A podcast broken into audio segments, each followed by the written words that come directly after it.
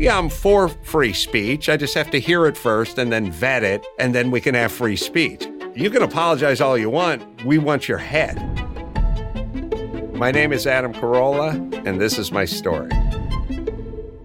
I'm a comedian and documentarian, author, podcaster, raconteur. I worked as a boxing instructor. If you don't believe me, if you want to look at my hands, you will see the hands of a boxing coach.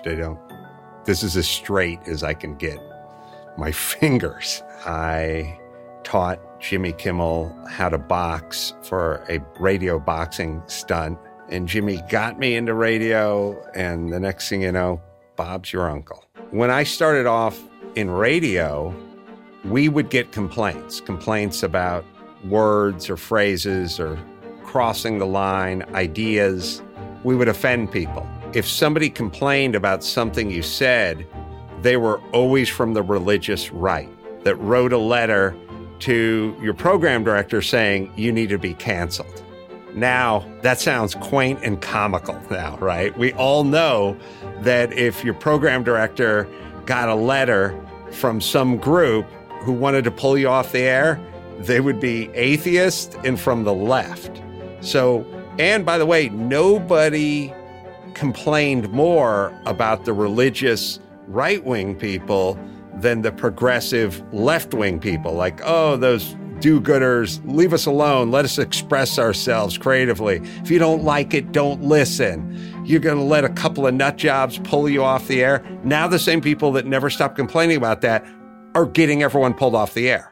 So progressives are doing to entertainment what they're doing to corporate America or big tech. They're now doing 10 times what the government used to do in terms of censoring your speech. They say they don't want to control the content, but their version of, we don't want to control the content, we just want to know what you're saying and then decide whether you get to keep your job or not, because what you're saying could be dangerous, because it's going to get people to do things that we don't like.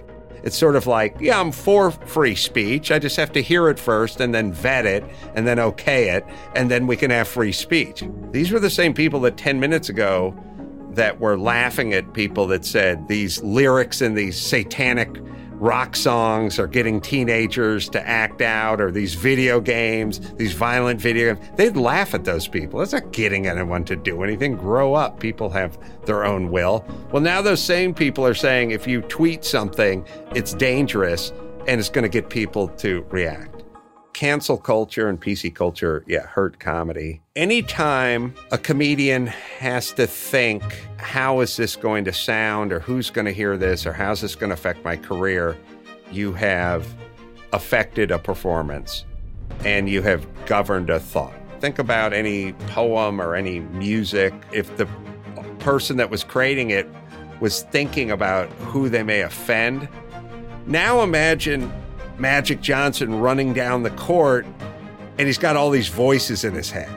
You can't do this. You're going to offend the people in the first row if you do that.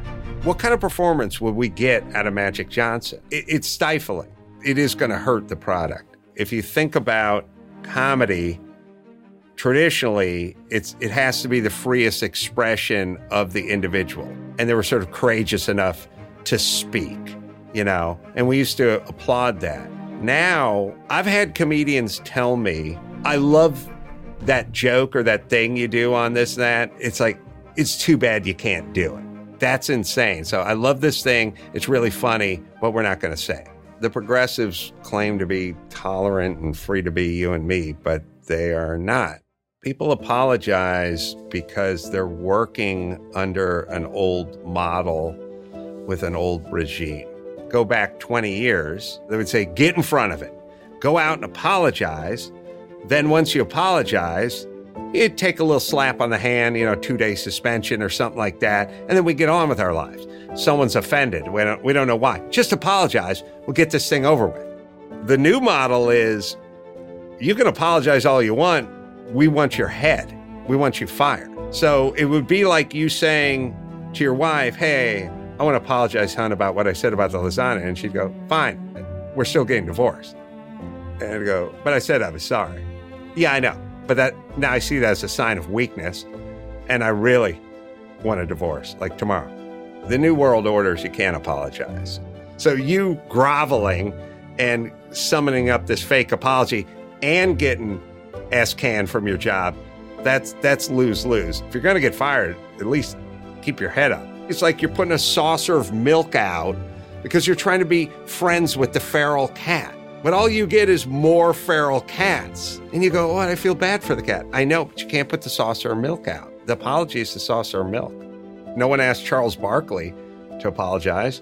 No one asked Adam Carolla to apologize. No one asked me to apologize. I say horrible things all day, usually when the cameras stop. But I got you in my sights. I know many people on the right, many people on the left. Nobody I know on the right's ever called for anyone on the left to be silenced or deplatformed or shut down. People say to me, oh, you're always on Fox, you know, trying to make a buck. If you go on Tucker Carlson, you're not allowed to go on to CNN. Fox doesn't care if you go on CNN and then go on Tucker Carlson, but CNN cares because you're tainted. And so what ends up happening is they go, oh, you're just some right-wing guy who's going on all these Fox shows. The only reason I'm on Fox shows is because I have a book to promote or a podcast to promote or stand-up dates or something. And I'm no longer welcome on CNN or MSNBC or HuffPo or whatever. They will not talk to you. The super progressive, inclusive people, the open-minded people, they will not let you back on their show. I mean, it happens to moderate people. It's happened to Mark Geragos. It's happened to Dr. Drew. You'll never see him on any of those shows anymore. You end up just going on Fox shows or conservative radio shows because the other ones won't have you.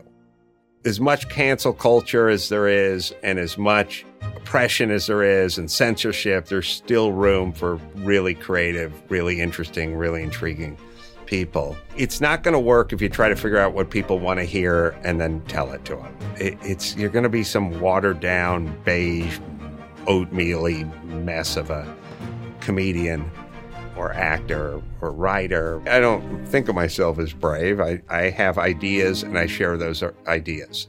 That's my job. And if I stop doing that, I start censoring myself and I start thinking, oh, how's that going to make people feel, or how's this going to be interpreted, or how's it going to be construed or misinterpreted, or I know someone's going to take this and turn it into some headline on HuffPo.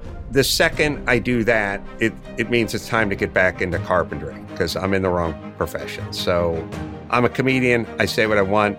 That's how it works. Thanks for watching this video, and if you want to keep this country and PragerU free, please consider making a tax-deductible donation.